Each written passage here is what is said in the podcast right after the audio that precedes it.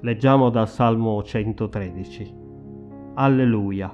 Lodate o servi del Signore, lodate il nome del Signore. Sia benedetto il nome del Signore ora e sempre, dal sol levante fino al ponente, sia lodato il nome del Signore.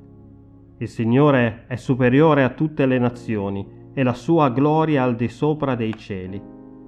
Chi è simile al Signore, al nostro Dio, che siede sul trono in alto, che si abbassa a guardare nei cieli e sulla terra? Egli rialza il misero dalla polvere e solleva il povero dal letame, per farlo sedere con i principi, con i principi del suo popolo. Fa abitare la sterile in famiglia, quale madre felice tra i suoi figli. Alleluia.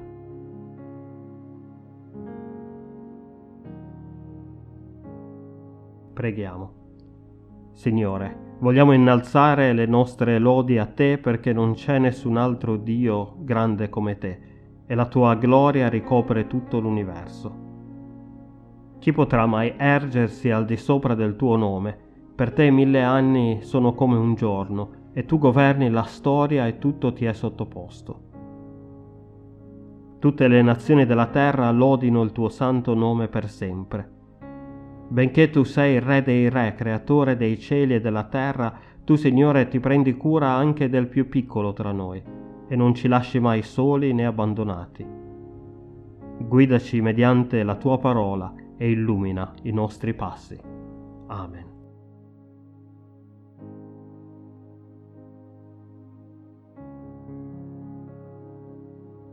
La lettura per la meditazione è tratta dal primo libro dei Re al capitolo 8, il versetto 60. Tutti i popoli della terra riconoscano che il Signore è Dio e non ce n'è alcun altro.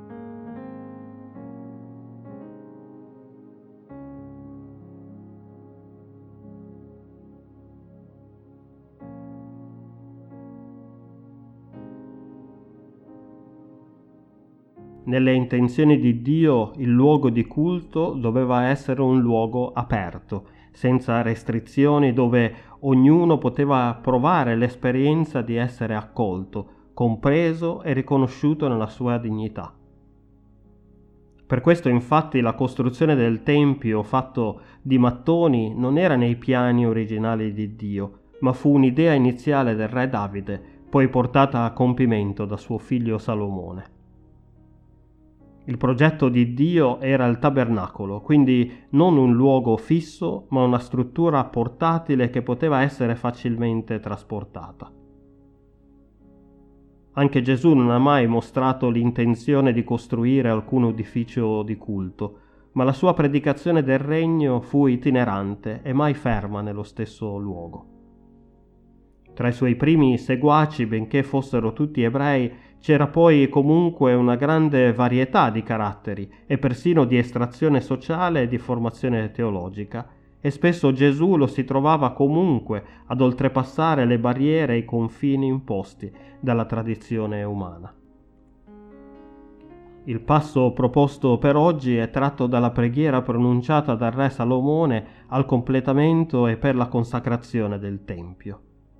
E mentre al versetto 57 Salomone chiama Dio il nostro Dio, richiedendogli di essere sempre dalla parte del popolo di Israele, al versetto 60 egli esprime il desiderio che tutti i popoli della terra riconoscano che il Signore è Dio.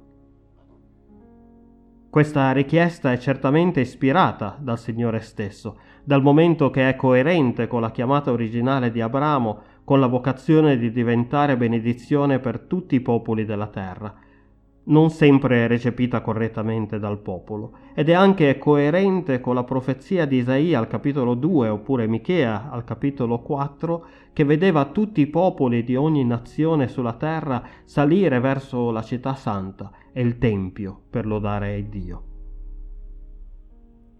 Gesù ha poi inaugurato una nuova epoca in cui il Tempio non sarebbe più stato fatto di mattoni, ma di pietre viventi, uomini e donne, discepoli e discepole di Gesù che diventano loro stessi il Tempio. Paolo ai Corinzi infatti afferma, non sapete che siete il Tempio di Dio e lo Spirito di Dio abita in voi. Siamo noi stessi e noi stesse allora oggi a ricevere la chiamata di diventare il luogo di accoglienza.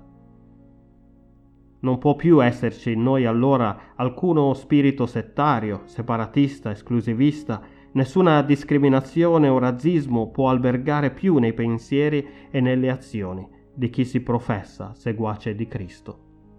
Amen.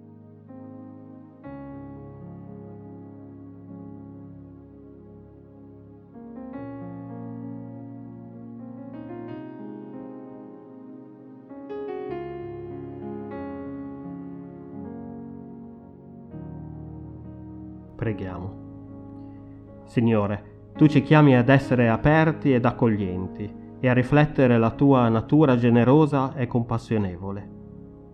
Tu ci chiami a sbarazzarci di tutti i pregiudizi e dell'arroganza di considerarci superiori agli altri.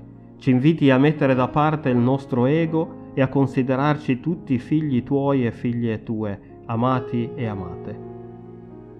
Guidaci al compimento della nostra vocazione, ad essere accoglienti verso il prossimo e a combattere la tentazione di costruirci muri che ci separano, ma a seguire la via che tu ci hai indicato dell'accoglienza.